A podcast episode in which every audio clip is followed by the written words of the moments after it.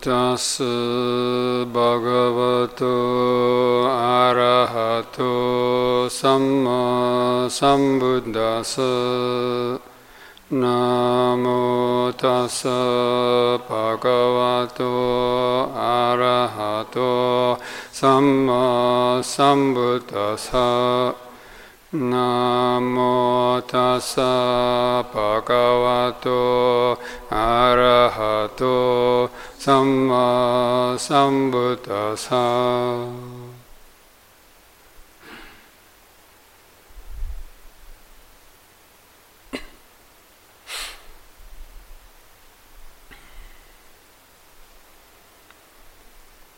Okay, friends.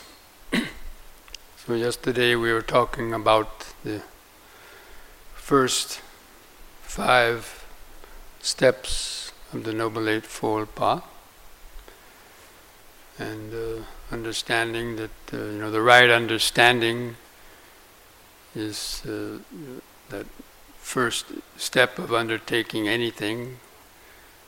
One should understand what you know one is doing, and basically it's the one's uh, view of the world. But based on one's right view, one's idea of what the world is, what life is, or the purpose of life, what the mind is, then uh, one, depending on that right view, then that's the way you're going to, to think. And the way you think is the way you're going to speak and then act and then even live your life. Uh, now we come to the right effort, and basically the right effort means the effort to do all the above. The effort to practice cultivating right view, which means also getting a, you know, if you're really serious about the, the teachings of the Buddha, to get a good uh, knowledge of that, and then we use that to reflect upon, and then when you meditate, the, it's easier for the mind to kind of gravitate to that uh, type of uh, mindfulness. but the right effort has four four parts to it also. It's called the effort to prevent unwholesome states from coming into your mind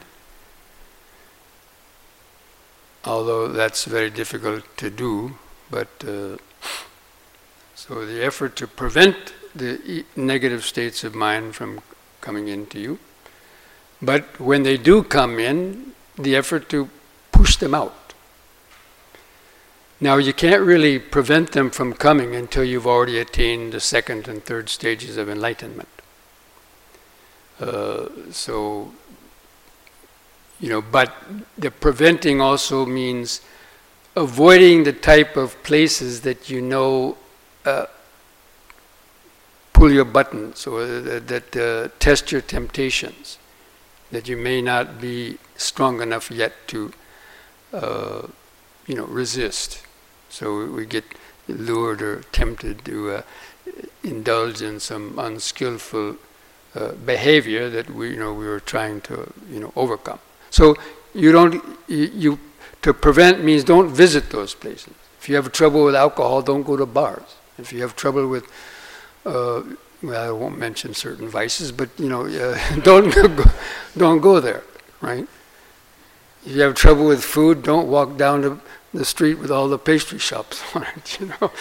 So you kind of avoid going to those places where, uh, you know, the the mind will just be uh, kind of tempted. Uh, later on, when you've uh, you know developed yourself quite a bit, then it wouldn't matter too much whether you go to those places or or not. Uh, but the effort to uh, drive out unwholesome states when they come, that's probably the the more active part, and especially in meditation, but also out of meditation, in one's daily life.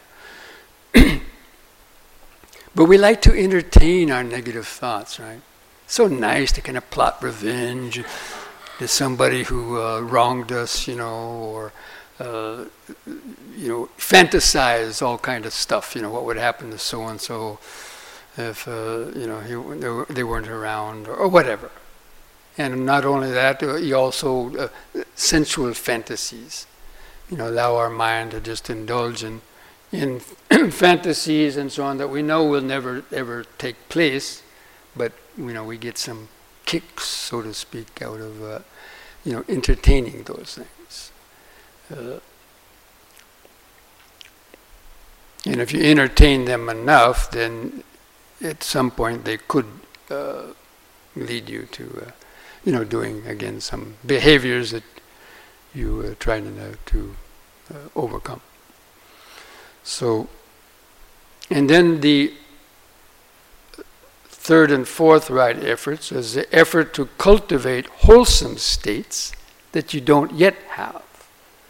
So the wholesome states, like to practice generosity, if you're a miserly type, you know, practicing generosity. You're sharing, uh, you know, some stuff uh, with others, or you know, helping others, uh, too, and uh, being generous with one's time and helping others if you know occasion uh, arises, and uh, of course, you know, using cultivating the right speech and practicing sila uh,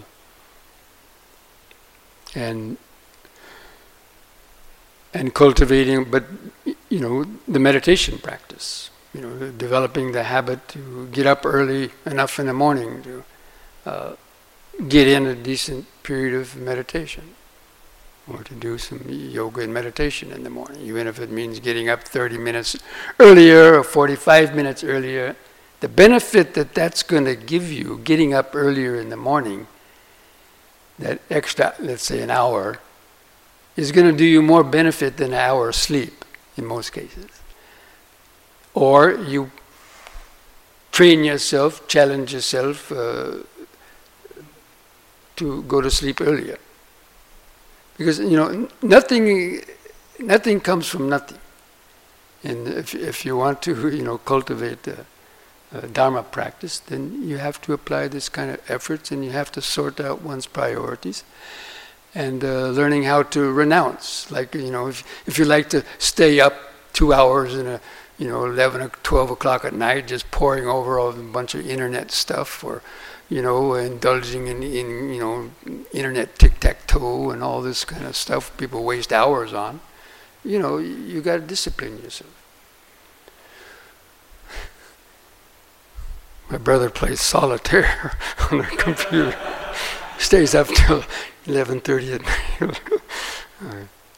but uh, so you know, it's the, it's the effort to uh, you know cultivate those wholesome uh, qualities because they help to counter uh, the unskillful uh, ones.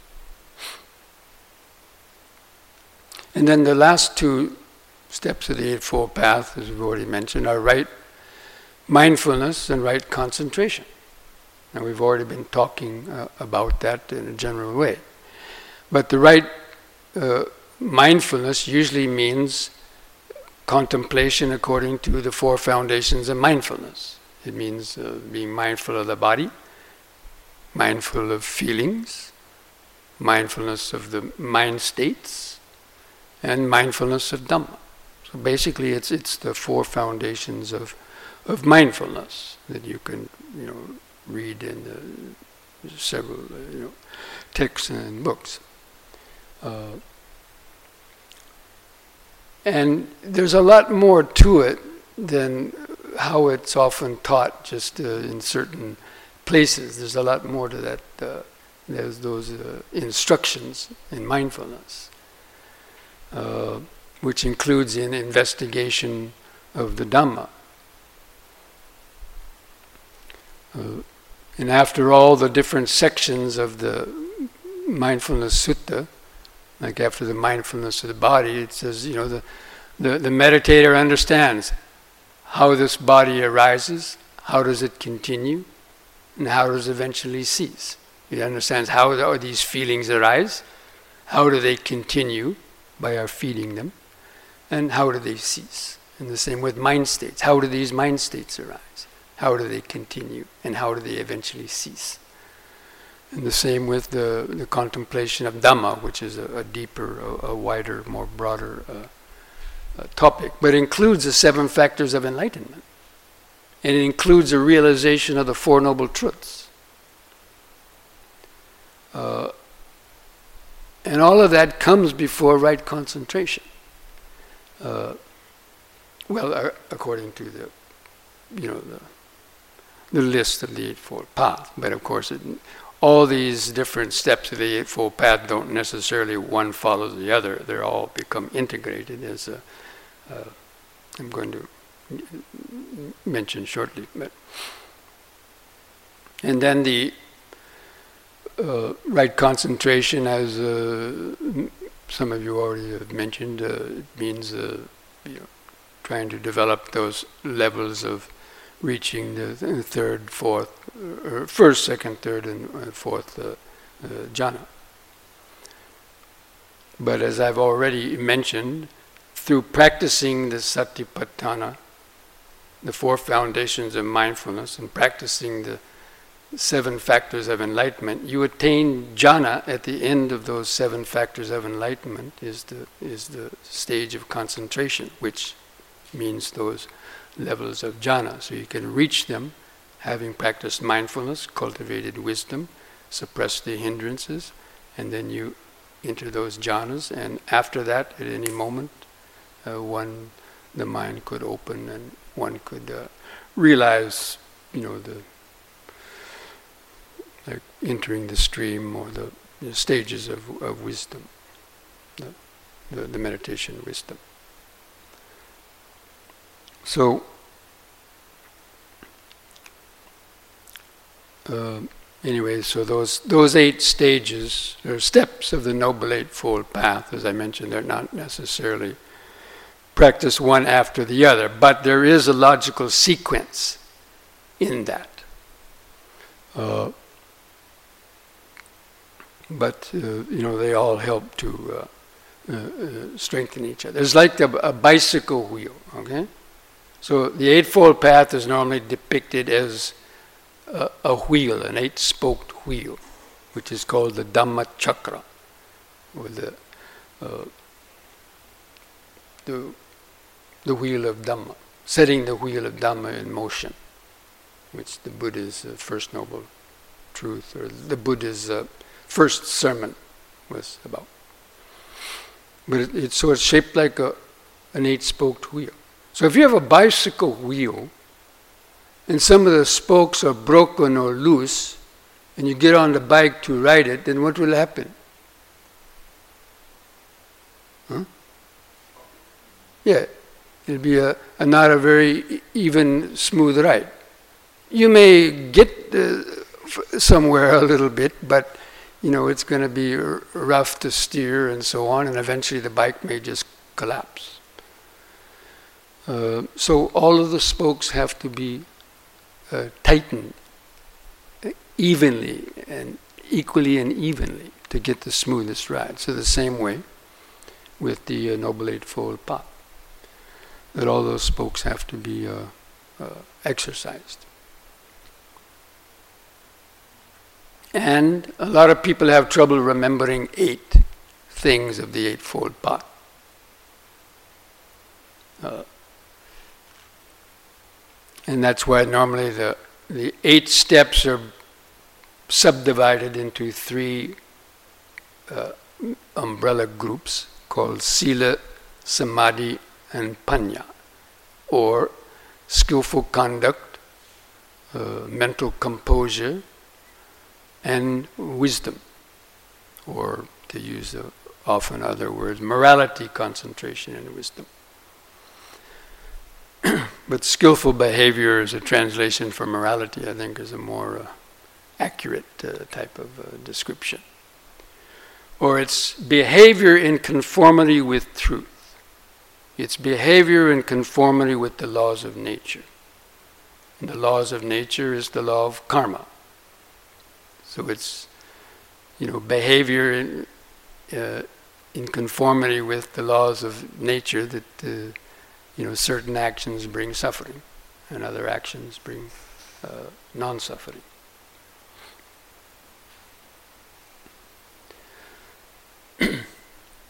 so the uh, the first two steps of the Eightfold Path actually belong to the wisdom group.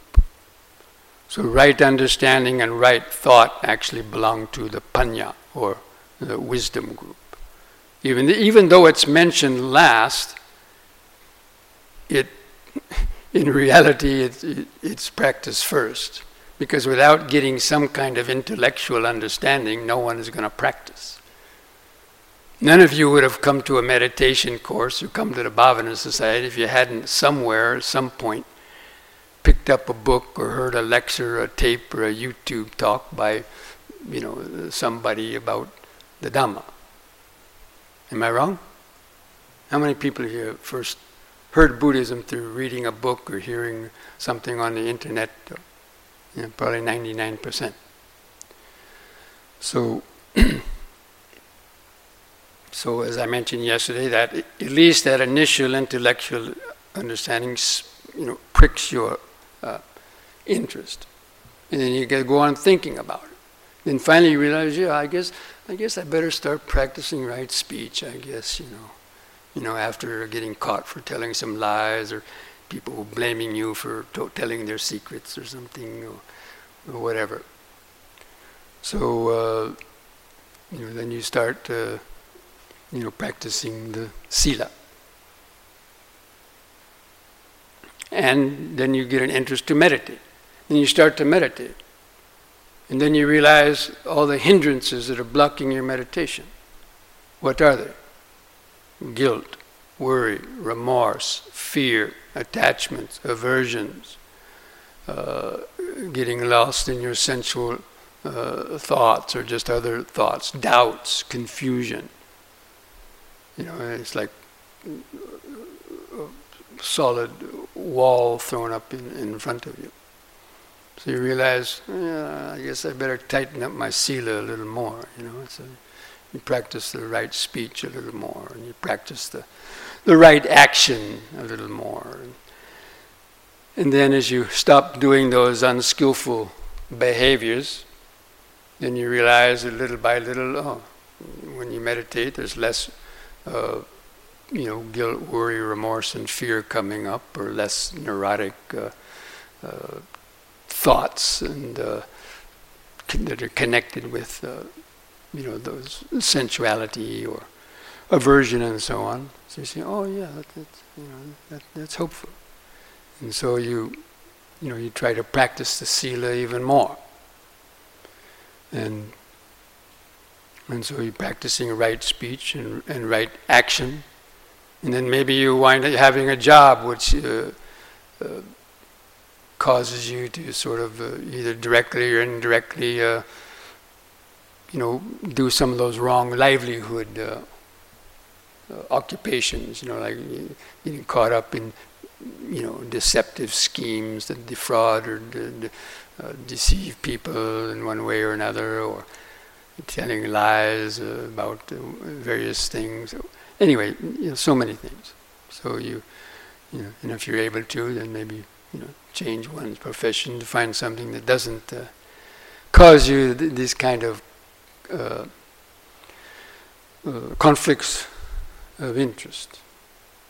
So, and then each time, you know, as you're doing those things and you meditate, you see that your your, your mind is getting more calm because of these uh, distracting influences are getting less and less, and so your meditation improves. And as your meditation improves, you see that the wisdom gets deeper. It goes from intellectual wisdom to a deeper level of, of uh, reflective wisdom.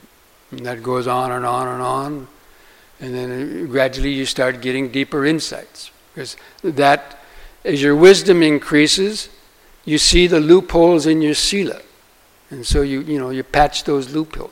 You know, you tighten up those loopholes in the sila the mind giving in to his excuses why it should, you know, take a little glass of beer or a glass of wine and or whatever it is, you know, or you know, go have a private affair or something. So uh, you tighten up your sila, And as you go meditate, then you realize, ah, you're able to get deeper concentration because of, of less of those types of uh, worries or conflicts. And as the wisdom deepens, or the, the then you you see how to tighten up the sila more, and then the the meditation deepens, and the, the wisdom deepens more and you keep on discovering more subtle loopholes or even taking on extra sila. Like maybe if you're a layman, but you decide, well, maybe I'll, I'll, you know, follow the monk's rule of not eating after noon. You know, cut down on that kind of attachment. Or some other time, I'll stop going to the movies or stop going to entertainments because you see that that also has subtle influences on the mind, right? So there's lots of ways that you can keep tightening up uh, the sila uh, and simplifying uh, the life because you see it's it's helping to in turn deepen those uh, other levels of you know your concentration and uh, wisdom and then the happiness the inward happiness and and and peace uh, that comes with sustained uh, practice. So you know that's how you know all those those things really help to help each other. Now those three categories of sila, samadhi, and panya, they're they're, they're given in an, an analogy of building a house. So if you want to build a house, especially in a northern climate, where the ground freezes in the winter, you have to dig a trench and you have to fill it with rocks or concrete and then put on a normally a concrete slab. Then you have a, a good foundation. Because if you build a house on a, a loose foundation, then when a flood comes, it may wash the house away or wash the whatever loose, flimsy foundation you might have had. So the sila is considered to be like building the foundation of the house to withstand the floods. So, what are the floods? Guilt, worry, remorse, and fear. Some other things, but those are certainly the big ones. Coming for when you, you broke a, a sila or something. You know, you told a lie, and oh my gosh, somebody's going to find out. And always looking over your shoulder. And, uh, so that washes away whatever concentration you might have had. If you, you know, give in and, and break a sila here and there, then it's going to affect and weaken whatever concentration you might have had. So that's why sila is considered the foundation. So once you got a good foundation, what's next in building a house? Okay, you have to build up the four walls. See, now, like this meditation hall, it has a good foundation. I'm, I'm the one of the ones who designed it and put it in. I know, you know, it's got a very, very solid foundation underneath it. And then we uh, build up these walls. And you have to use good construction techniques. And you have to, you know, interlock the, the corners, whether you're using brick or wood, and then the rafters. These rafters that go out like that, they keep the walls rigid so that they withstand uh, uh, strong winds. Because if a strong wind, like a hurricane or tornado, comes by, it'll just, you know, like toothpicks, just blow a house. And we see that on the pictures and all these tornadoes in the Midwest you know, that are built out of wood, or there's uh, other places, you know, they just get blown apart because probably they were using shoddy materials or just, you know, not the proper techniques. So the concentration is like building the frame of the house. On top of the, the found, uh, foundation, you build the frame of the house. And that's the concentration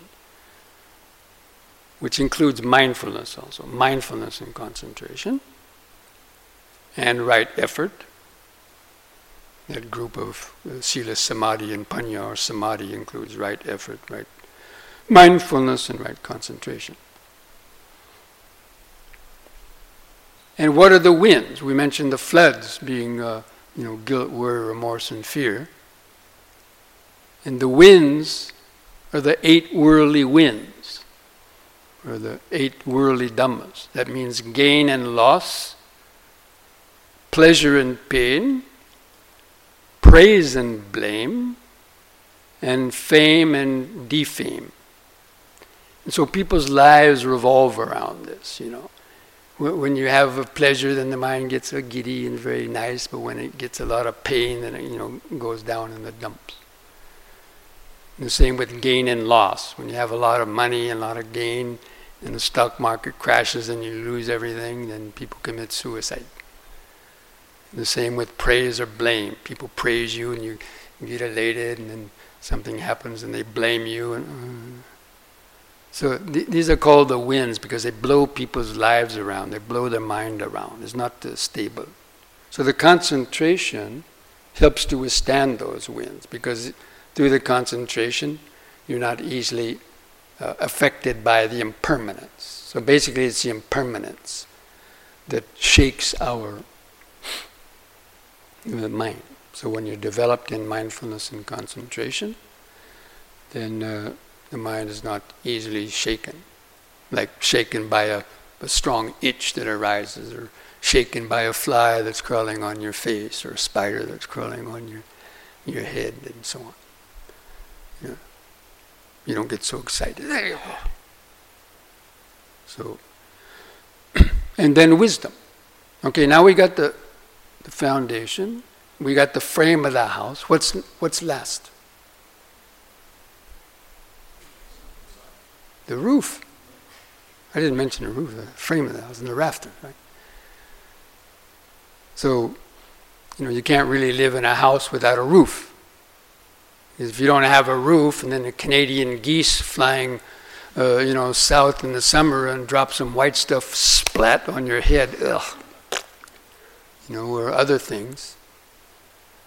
So the wisdom is like the crowning glory of, of the roof. It keeps out the elements, so we can live in that house all four seasons. You know, live in it comfortably. And have our thermostat set so the temperature is always even. That's like having mindfulness, you know, being grounded in the present moment and uh, the, the middle path, not going to extremes.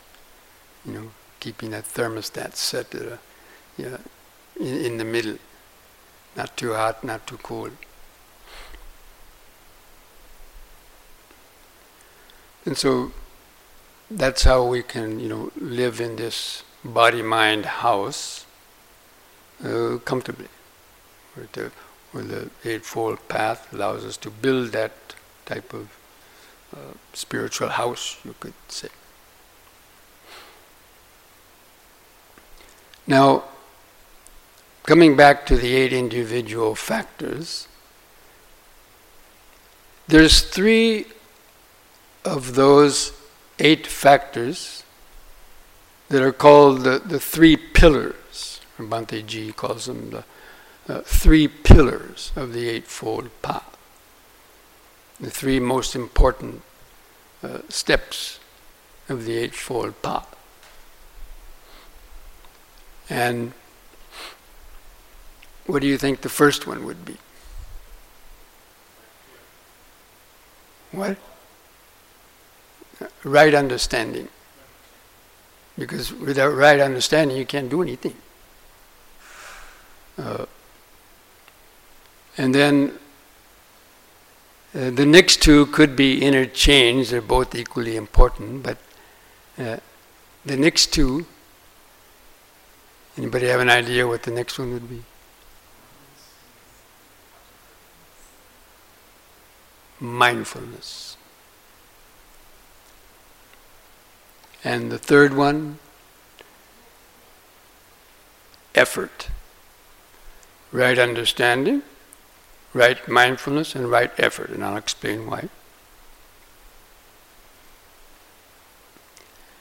Because mindfulness, I mean, excuse me, uh, right understanding understands what is right according to Dhamma, according to Sila, and it understands what is wrong, again, according to Dhamma, according to Sila.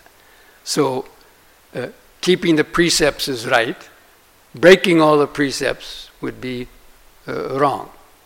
And any other types of unskillful, uh, negative uh, behaviors that bring suffering would be considered uh, wrong actions. I know I know people don't like to use those terms, right or wrong, but uh, you know, just for the sake of uh, argument, right? Okay. So, when a wrong action, when a when a wrong thought enters your mind, well, let's go back a second. So, right understanding, it knows what is right thought and it knows what is wrong thought. It knows what is right speech, it knows what is wrong speech. It knows what is right action, it knows what is wrong action. It knows what is right effort, it knows what is wrong effort. It knows what is right mindfulness, it knows what is wrong mindfulness. And it knows what is right concentration, and it knows what is wrong concentration. So, uh, according to that,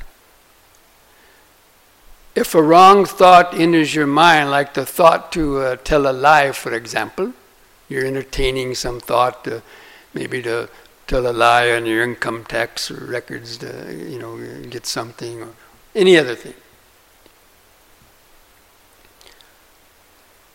Right, uh, right understanding would say that's wrong.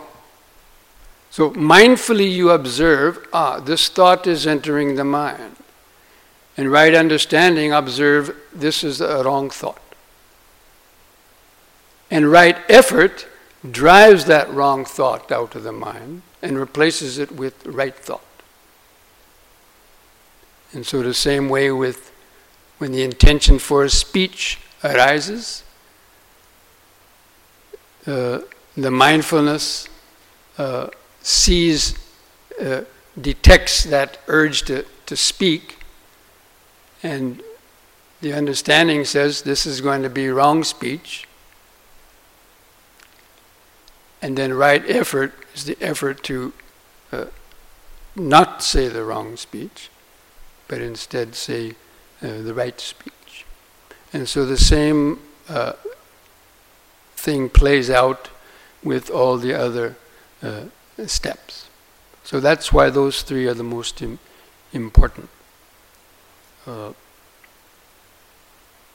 and are called the, the three pillars of the Eightfold Path. So, right understanding, right mindfulness, and right effort. In that way, we can. Uh, because a lot of people, you know, they say, you know, they don't even know what is right speech. Like you can see all the, the speech that goes on in the media and everything else, and uh, you know, it's, it's mostly wrong speech, according to Dhamma anyway, frivolous talk, and uh, you know, so many other, uh, you know, and, and, also actions too. All these uh, television shows, not all of them, but a lot of them, you know, soap operas and all this kind of stuff. My mother used to watch soap operas. uh, So uh, now, where, where's that question box? Anyway, I wanted to also finish the uh, uh, talk about the right mindfulness and right uh, concentration because there was a question uh, about that last night that I uh, didn't fully answer. and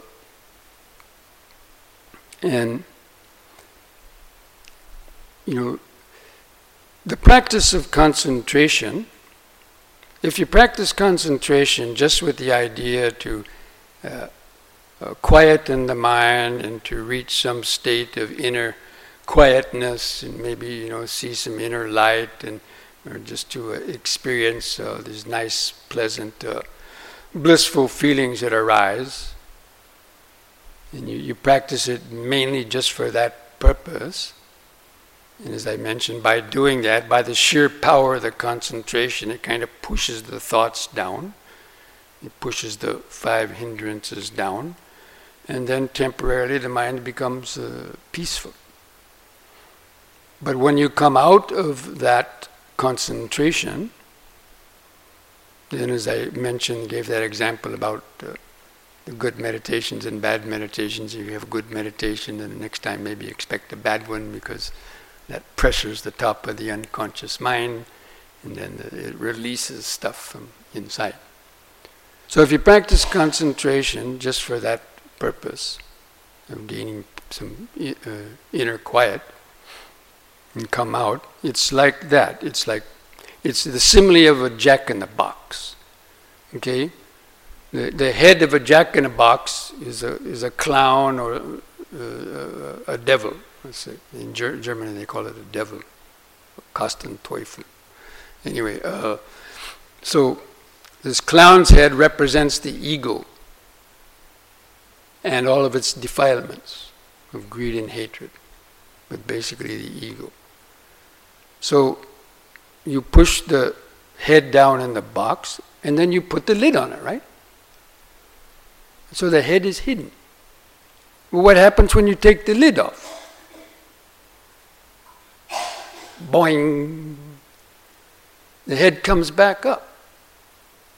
Sometimes with a lot of power. Why is that? Why does it come up with a lot of power? Yeah, the spring was compressed. And so, in a similar way, if we don't develop wisdom, if we just practice concentration by whatever methods, uh, just to suppress the thoughts, that doesn't really get at the roots, and so they'll come back up again.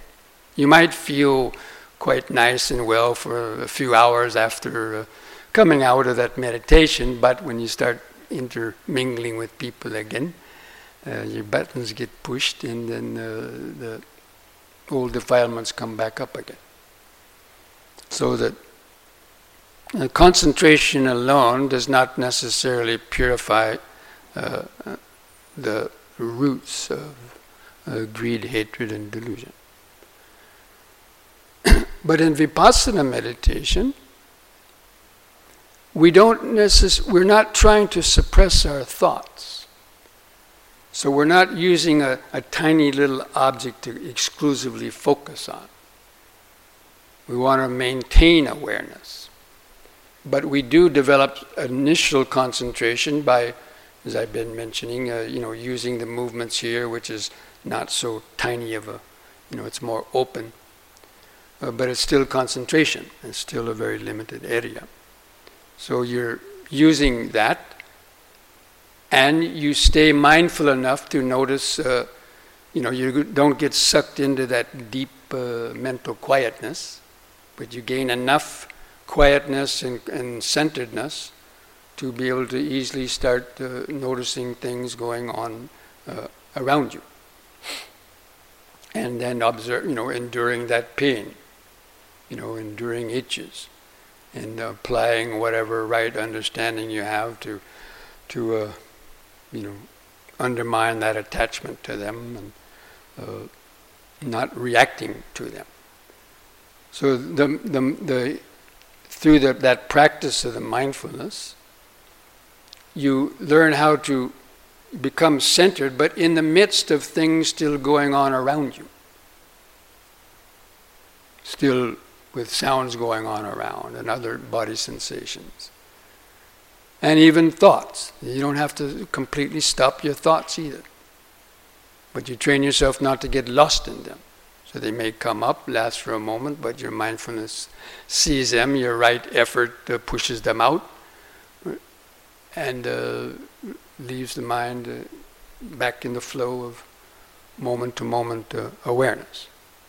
And then gradually, eventually, you see the, you know, when that builds up to a high level, uh, you gain the insights into impermanence and especially of no self. When you come to that point where the uh, you know the ego starts to uh, dissolve by not uh, reacting to sense stimuli, you know the ego starts to uh, dissolve, and, and that's you know the wisdom of you know anatta, or no self, which seriously weakens the infrastructure of ego consciousness. It's like pulling, if you have a four corner building and you pull one corner out of it, it may not totally fall down, but it's going to it's going to seriously weaken that infrastructure.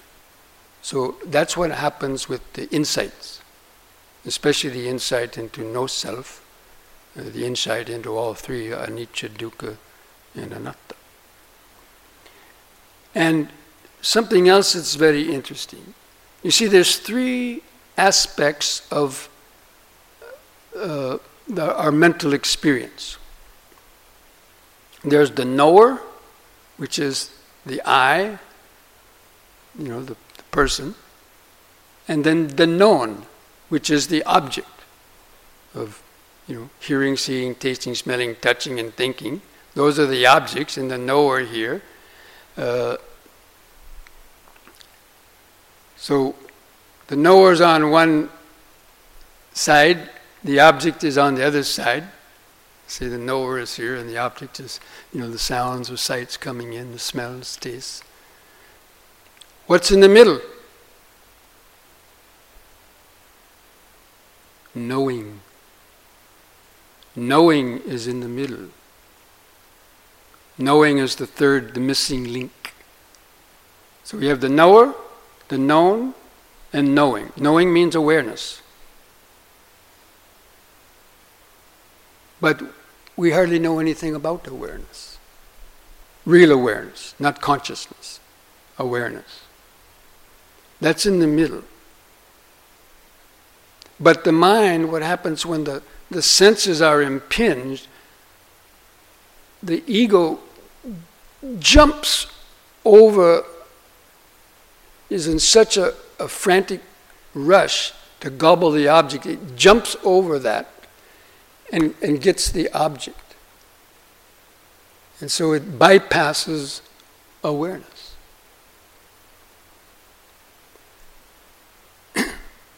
but when you delay that jumping of the mind, then you get a little inkling about the space between the the ego and the object, the knower and the known. And you start to get a little inkling about awareness, the buffer zone, right?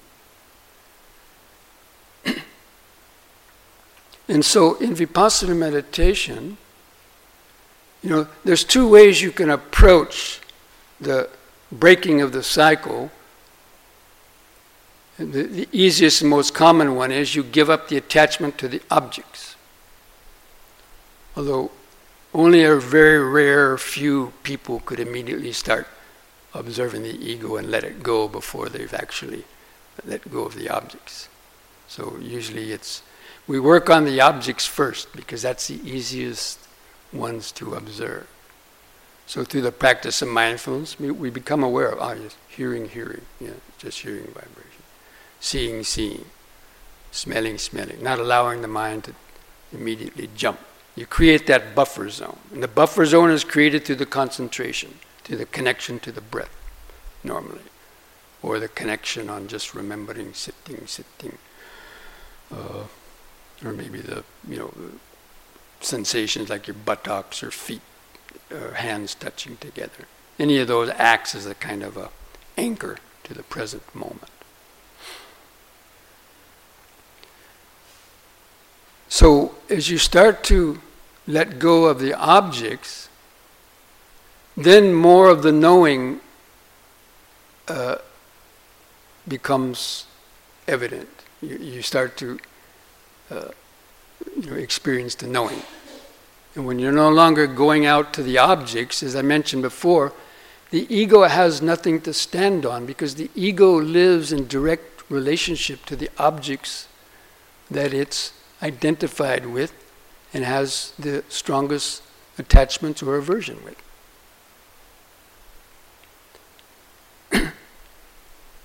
so once you reach that state of, you know, like, uh, you know, the, the, the spider web, uh, that awareness of the spider web, or at least a good state of awareness when, where the mind isn't going out so much. The mind might start to go out, but you check it with mindfulness and wisdom, and you know it uh, comes back.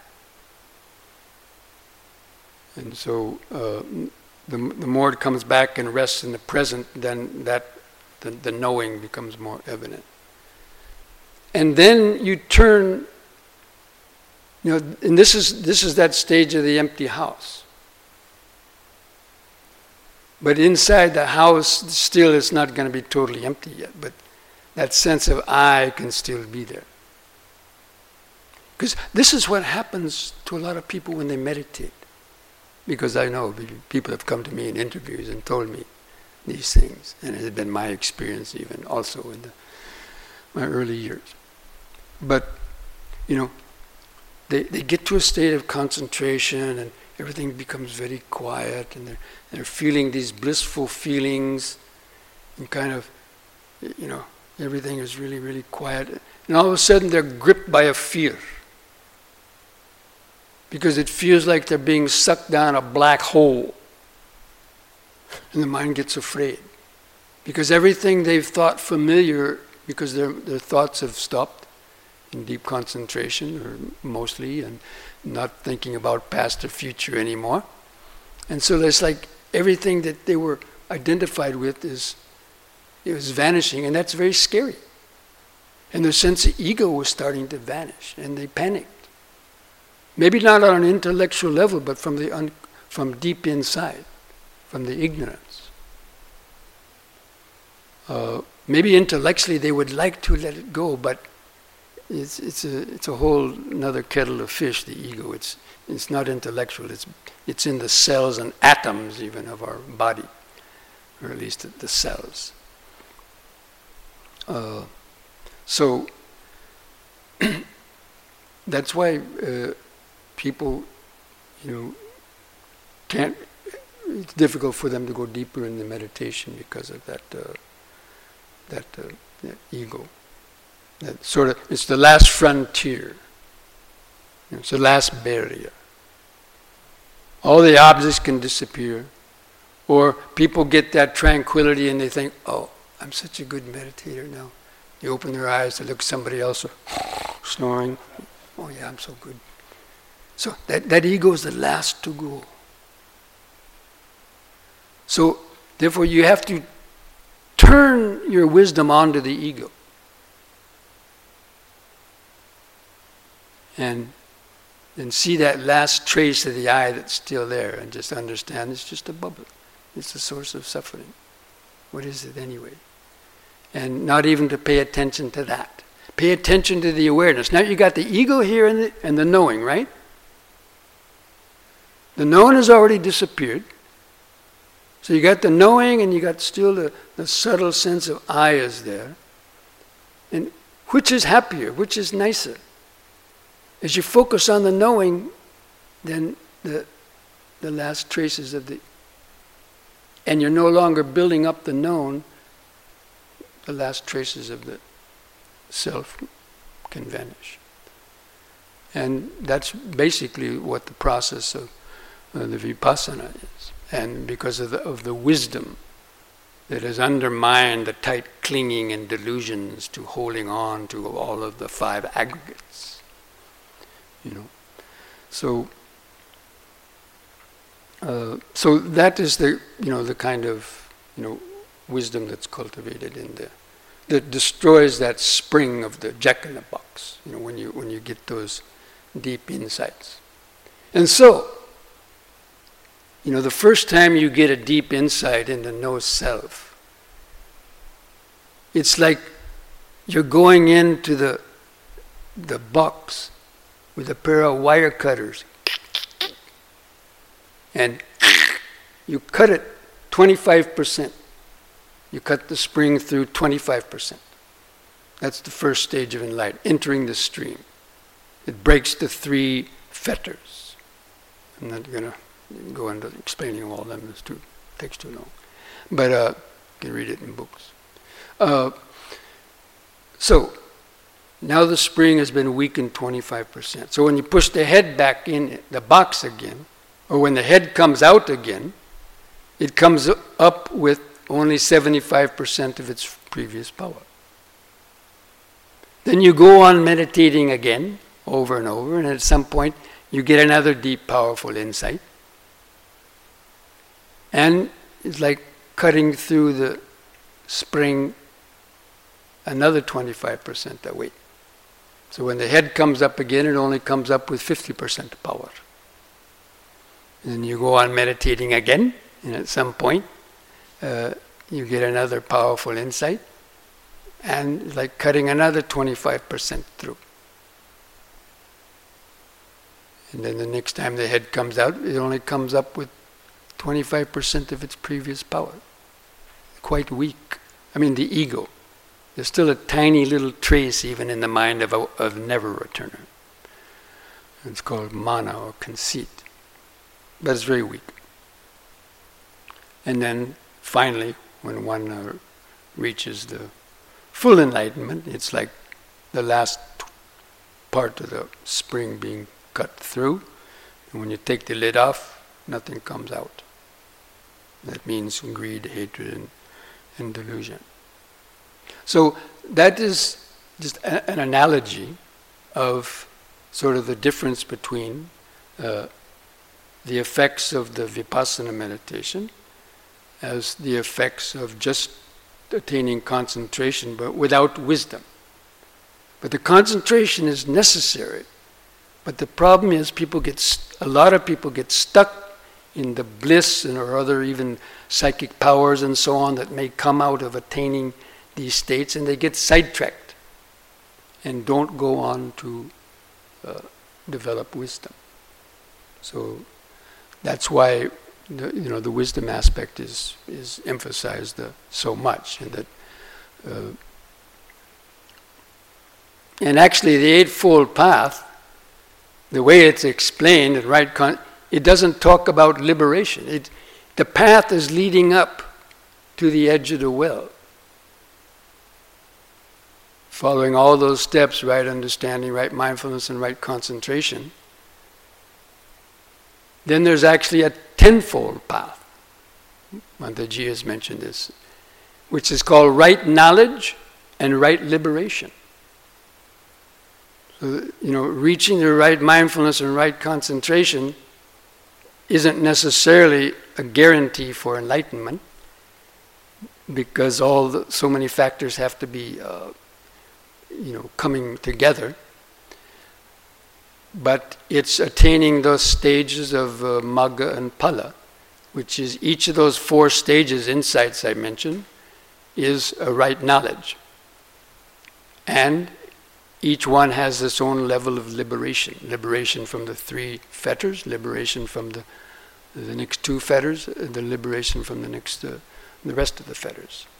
So, that right knowledge and right liberation is actually the, the you know, the, the end of the practice. So even the Noble Eightfold Path itself only leads up to the brink, and you have to make that jump into the unknown. That means the ego. You have to, uh, you know, cut that uh, cord of the ego if you want to really attain freedom.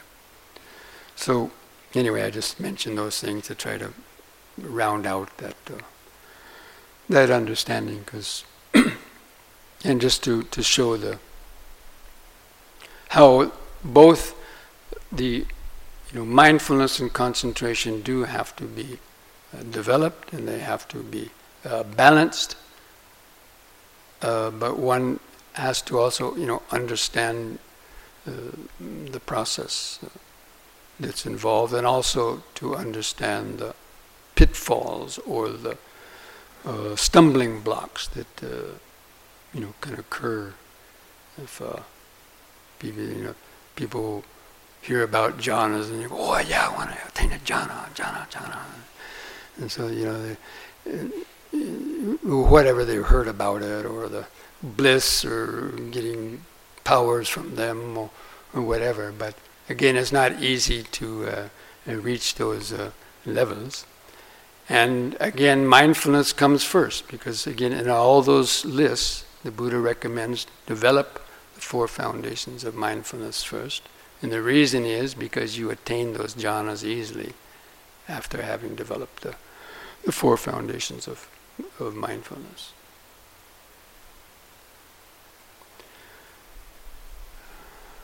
Okay? So I think that may be enough to kind of finish up. Uh, but uh, you know, if you have any final questions, you can write them down for this evening. And as I mentioned in tomorrow's uh, closing talk, I'm going to talk about some, uh, you know, practical issues about, you know, practicing the, keeping up the practice of mindfulness, meditation, Dhamma practice in the in the daily life.